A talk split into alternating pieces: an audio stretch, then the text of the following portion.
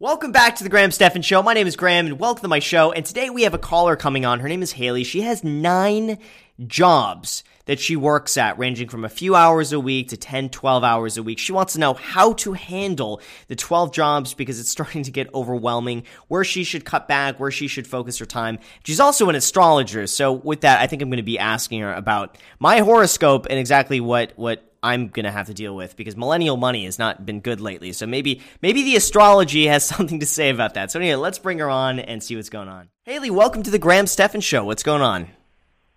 Thank you for having me, Graham. Happy to be here. Awesome. Yeah, happy to have you on. So what's going on? So I'm kind of a disaster. I have nine jobs, which feels like too many jobs. Um, so I work for marketing for a CBD company. Um, that's about 10 hours a week and about 3000 per month. I do marketing for a dog CBD company, different company. That's about five hours a week, about 1,200 per month. I also do marketing and SEO, things like that, for a psychic medium. so that's about eight hours per week and a thousand monthly. I'm okay. also that particular psychic medium's personal assistant. So sometimes we travel together and that would be a lot more time, obviously. Um, but if we're not traveling, it's about maybe an hour per week just responding to emails and shipping out items from her shop. And that's about 200 to 750 monthly. And unless we're traveling, that's about 2000. Okay. Um, and then I do, uh, getting to the astrology stuff, I'm an astrologer. So I probably see one to four clients a week. Um, so that would be about like four hours a week if there's four, one hour if there's one, um, and then some special events. So I do parties and things like that. So that can range from like 400 if I'm not putting a lot of time into it to 2,000 if I'm really booked. I'm I'm a yoga instructor, so I make about 600 a month, uh, 12 hours per week. Definitely my least lucrative. yeah. And then I write uh, I write horoscopes. That makes me about 400, and it's about an hour per week. Um, and then my last job was the only thing that's passive, and I think I got a little addicted to passive income. I basically have been writing articles, and um, the website that I write for, you get paid based on reach. It's similar to YouTube in that way. And I had a couple articles go viral, and I was like, oh, this is so cool. All my other jobs, I have to work so many hours in, and this just grows on its own. So from that final job, that's what led me to your work, and I enrolled in your YouTube course, which I really love, by the way. Oh, thank you um, so much. Trying, yeah, i I'm getting a lot of value from it. So I'm looking to dive more into passive income because, as you know, it's super, it's super addicting. Right. so those are all my jobs. Yes. So this is you're actually making some pretty decent income between nine jobs. I mean, that's what's the total? I was trying. I was trying to add this up as you went along, but we went a little it's fast. Kind of a what? yeah. How much? How much? What's the total that you make every month from this? It ranges from about seven thousand to the most I've ever made in one month was eleven thousand. Wow. And how many hours is that total that you would that you would guess? Again, I'm trying to add up hours here. Yeah. So hours. See, on paper, it comes out to about 44 hours, which isn't crazy. But I think I'm just so scattered because of all of these jobs that it feels like I'm working so much more because I'm like, oh, did I post for the dog CBD company? Oh, did I send out monthly horoscopes? Like it's just kind of diverting my attention. It feels like so much more. But on a really packed week, it might get up to 60, but typically it's about 44 hours per, per week. Um, but I just feel really scattered, if that makes sense. So I mostly wanted to talk to you to see from your perspective, do you think it's a wiser decision to like really focus on the things that are making lots of money or continue to just build income as much as possible with all these different streams? Well, the first thing I would do is get rid of the yoga.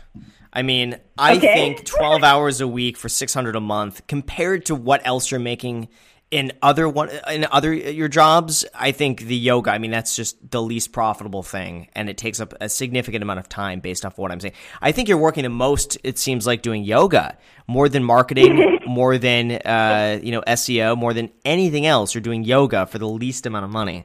So i would it's true. it seems like uh, getting clients as an astrologer i mean that seems like that is going to yield a lot more money or continuing to write articles and Mm-hmm. to work work online. I, I'm seeing that as as bringing in the most amount of money, and that's also something that's that's scalable. I mean, even just going and making YouTube videos about like the astrology of the day, and you can you can you can you can pump out so many videos because it's almost like a daily thing. And and I don't know how that would bode for the YouTube algorithm to post a whole bunch of like one to three minute videos, but at the very least, I mean that that is is income that you could start building up or start doing even, no, actually, instead of daily, because that's not going to give you a lot of uh, uh, residual views. Do monthly, do monthly, or do yearly. Like like uh, like the I'm a Taurus, so we we got to talk about my my astrology here. um, but like for instance, you could do like uh, you know the Taurus monthly, and in that way, for that month, you could probably get a decent amount of views, or you could do like a Taurus annually. And that way, you just got to make one good video every single year. Um, and maybe you could even update it like halfway through the year or something like that. I think, but, but besides that, I mean, I would just cut out the lower paying jobs or things that are just Right. distracting you from making more money because you're doing so many things. Like, it's too many things. It's too many things. I gotta say, it is too many. It's it's too many things. So I would start small. I would honestly start by cutting out yoga.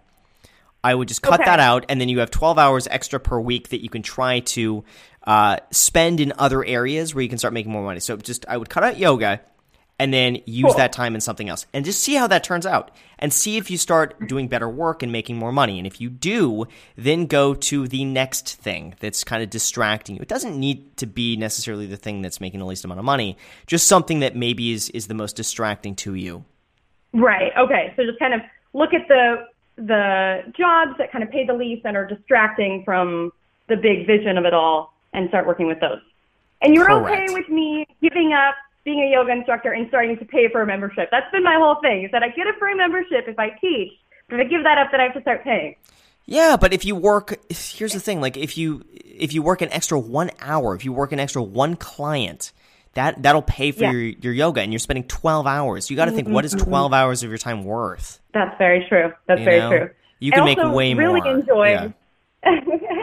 I really enjoy that you're a Taurus. Taurus rules personal finances, money. So I really, that's actually perfect that you're a Taurus. oh, okay. So what what is my horoscope looking like right now? okay, perfect. So can I go ahead and start? Yes, let's let's do it. Excellent. I'm excited. I'm excited Okay, about this. um, This is I did not expect this to happen today. So let's let's hear it. What am I up against? What do I got to watch out okay, for? So you are a Taurus. So your big three, these are your main three energies. You are a Taurus sun, an Aries moon, and a Libra rising. So Taurus, as I mentioned earlier, is the sign of being very patient. It rules personal finance. Taurus is a very hardworking, diligent sign, which clearly comes through through your channel. With the moon in Aries tells me Aries is the first sign of the zodiac, and it is the sign of being self-reliant and independent and going after what you want. With an Aries moon, moon is the side of ourselves that we need to feel safe and secure or like to build out our world on. So for your Aries moon, what your Aries moon needs is to feel independent, feel self-sufficient, and do things for yourself. Aries moon is a very like go out and get what you want rather than waiting for it. Yeah. Um, with the Libra rising, you have a Libra rising, and then a lot of your planets are concentrated, or rather, your sun is concentrated in your seventh house. Those are related. So Libra in seventh house is about other people, one-to-one contacts. I would imagine that this is kind of attributing to your success as a realtor because when you talk to someone, Libra energy is really able to kind of mirror what that person is back to them. So they tend to be very skilled in one-to-one dialogue, um, connections, things like that, because they're able to kind of meet people on their wavelength. Another thing I want to mention is Venus, which is the planet of money. Clearly, your Venus is very happy. It's exalted in the sign of Pisces, which is interesting to me. But um, so when you have a happy money planet, which it is, it's happy. It's in um, its favorite sign to be in. Um, the ability of Venus, which is love, which is money, which is pleasure, is able to operate at its fullest capacity.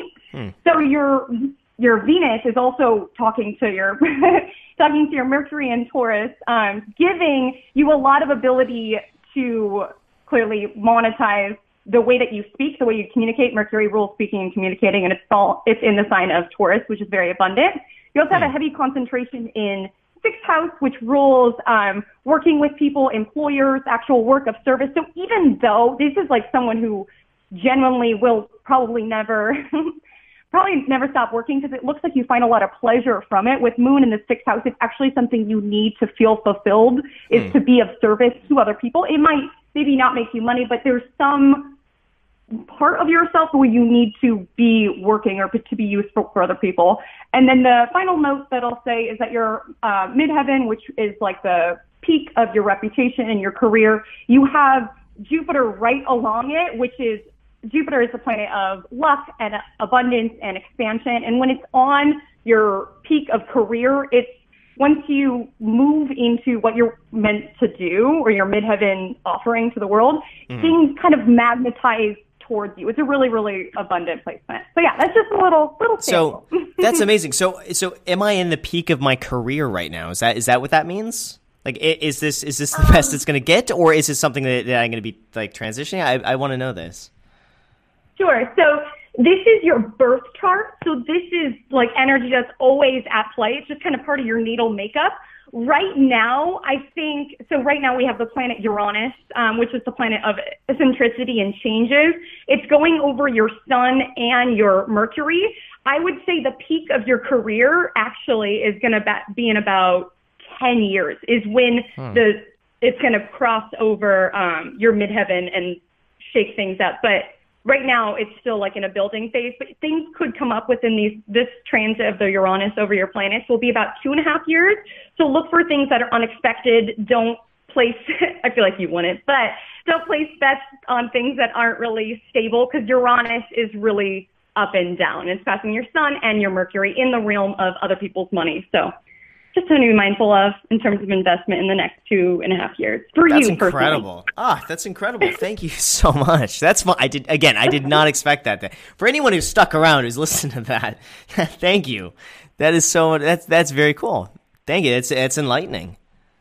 Of course. Yes. Happy to. thank you. So, with that said, you guys, thank you so much for watching. I really appreciate it. As always, if you guys enjoy content like this, make sure to smash the like button, smash the subscribe button. Go ahead and add me on Instagram. I post it pretty much daily, so if you want to be a part of it there, feel free to add me there. Thank you again for watching, and until next time.